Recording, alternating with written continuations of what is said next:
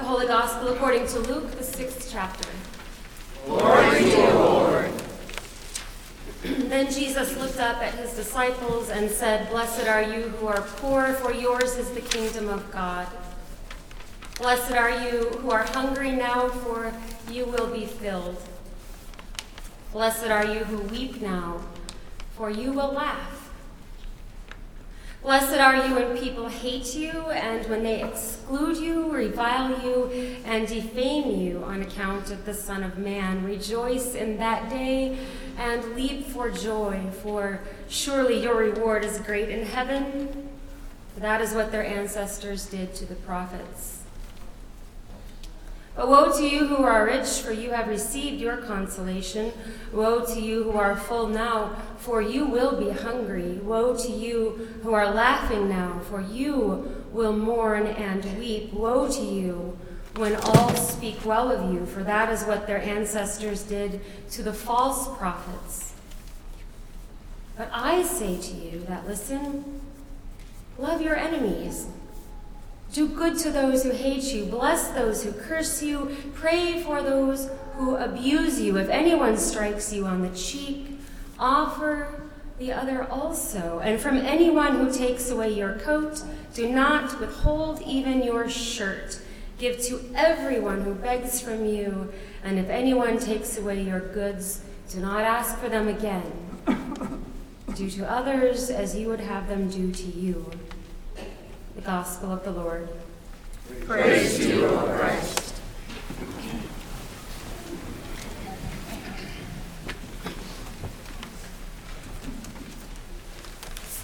If you are familiar with Monty Python's The Life of Brian, you'll remember the scene with a crowd standing on a hillside listening to Jesus preach. The people in back are struggling to hear what Jesus is saying. What's he saying? Someone asks. Blessed are the cheesemakers, I think. Another replies. A woman asks, Well, what's so special about the cheesemakers? Her husband replies, These things are not meant to be taken literally, my dear. He's referring to all manufacturers of dairy products. well, what's he saying now? Someone asks.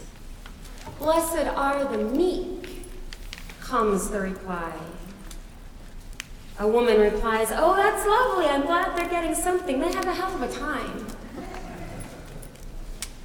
It's funny or perhaps tragic, how a British satire from 1979 can still echo in my mind whenever I hear the Sermon on the Mount, or in this case, Luke's version, the Sermon on the Plain, one of Jesus' most famous sermons. While comedic and brilliant, Monty Python does not touch on the deep theological and political ramifications of this gospel. That is not their job. Monty Python's job is to make us laugh. Jesus' job is to make us imagine. Jesus' job is to make us imagine a reality that is altogether contrary to the one in which people lived 2,000 years ago and still live in now. A new reality, a kingdom reality, where the poor are rich, the hungry are full, the meek are powerful, the sad rejoice, the despised are embraced, the crushed are lifted up. A reality where the rich, powerful, well fed, self righteous, and famous are cursed. This gospel is a kingdom vision of liberation for those who are on the bottom of the pile. In short, this gospel is for losers. Because only losers can fully appreciate the blessing that Jesus gives in this sermon. Winners do not need consolation. The self righteous don't need forgiveness. Those living for today do not need the assurance of resurrection. Those with power feel no need for grace. But here, in this sermon, in this gospel, Jesus is speaking directly to the ones on the lowest rung of the social ladder and says, Your time has come. Your kingdom is here. Those who would say that Jesus is not a political preacher have never read this gospel. Because what Jesus is doing here by addressing the losers is directly challenging the social structures that keep the poor poor, the hungry hungry, and the rich rich. At the same time, he empowers the powerless and blesses them. In fact, Jesus does more than just bless them. After all, the hungry cannot eat a blessing, and the powerless cannot challenge authority, all because they've been blessed. The Greek word in this text is makarioi. You translate this word as blessed, but it means happy. How to make hungry people happy? Feed them. How to make poor people happy? House them and give them jobs. How to make weeping and despairing and hated people happy? Give them health care so they can access counseling and therapy and mental health resources. How to make the meek happy? Give them a voice. How to make the powerless happy? Give them power. The societal inversion and transfer of power here stirs up the people and causes all kinds of political upheaval. Jesus' sermon is an inspirational rally cry to the losers and a public disturbance to the winners. In doing this, Jesus points a direct finger, and likely not the most popular finger, at governors, at magistrates and presidents, and says, Your ways of injustice are wrong. Your kingdoms are done. My kingdom has arrived. But this gospel is not only political.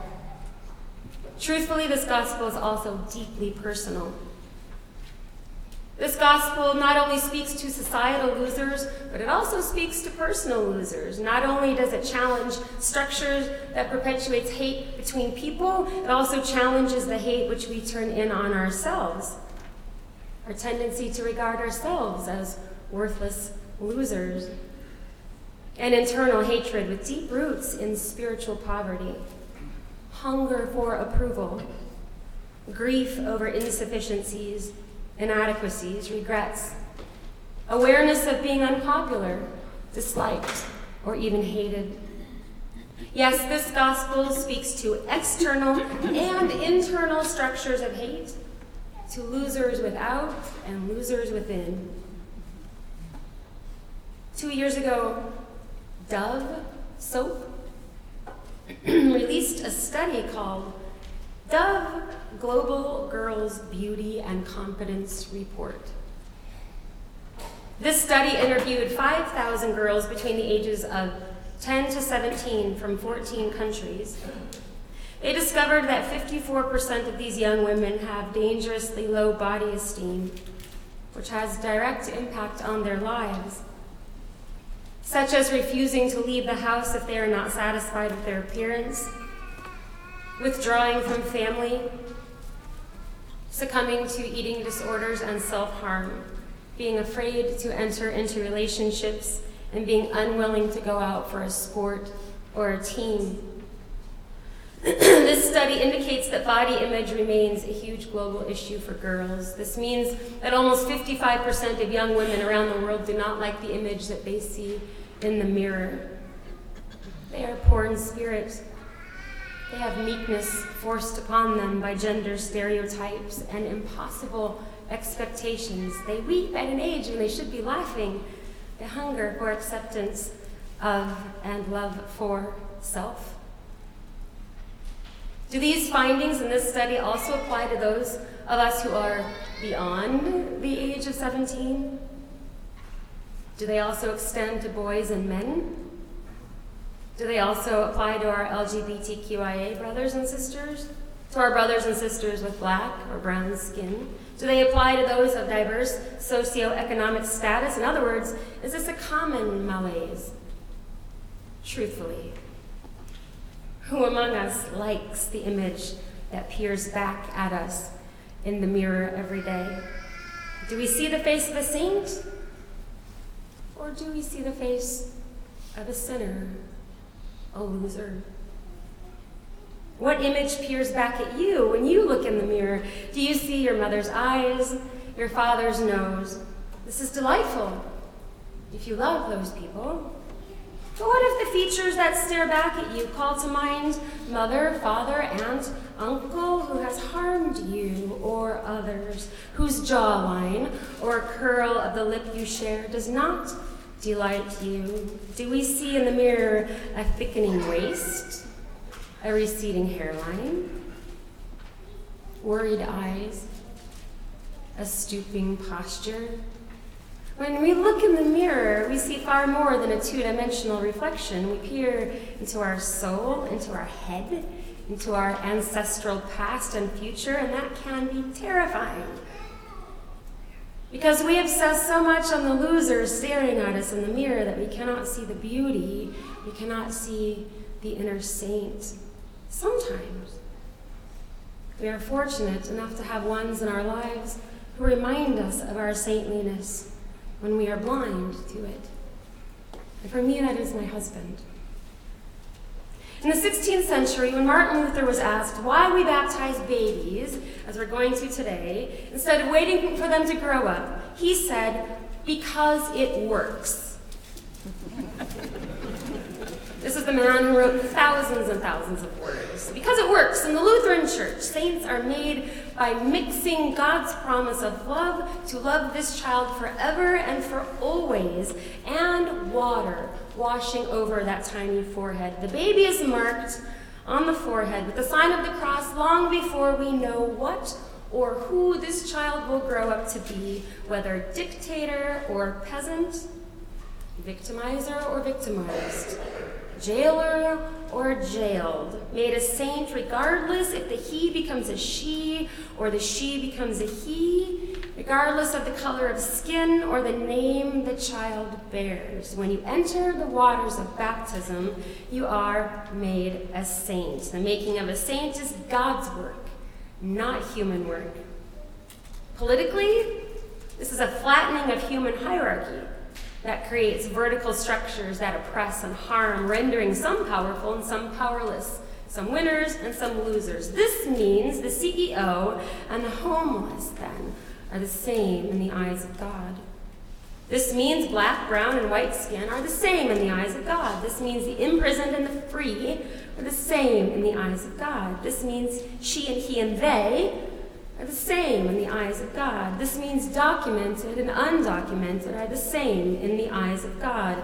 This means losers are promoted to winners and winners are demoted to losers, and somehow they meet in the middle, just as people in the eyes of God. Personally, this means that whatever face peers back at you in the bathroom mirror first thing in the morning or last thing at night, whether drunk or sober, exhausted or energized, ashamed or proud, whatever face peers back at you, when all that you see are unkempt eyebrows and large pores and crooked teeth and new wrinkles and haunted eyes and troubled lips and furrowed brow, when all you see is the face of a loser and a sinner not worth a damn thing, God sees something altogether different. And God sees the face of a saint, astonishingly beautiful. Anyone with children knows this phenomenon, right? As kids go through those really weird and awkward phases of childhood and adolescence, with the teeth too large for their face, and then the acne, and then the braces, and the cracking voices, and the weird smells, and the insecure, uncertain eyes. But the mother beholds sheer beauty, which is why we all think our kids are the most beautiful kids in the world. And so too does God who looks at the hungry and the weeping and the despised and the unwashed and the ones with self loathing. God looks at the losers politically and personally and sees nothing but sheer beauty. We see the sinner in ourselves, but God sees the saint. Today is All Saints' Day. Sainthood does not mean perfection, thank God.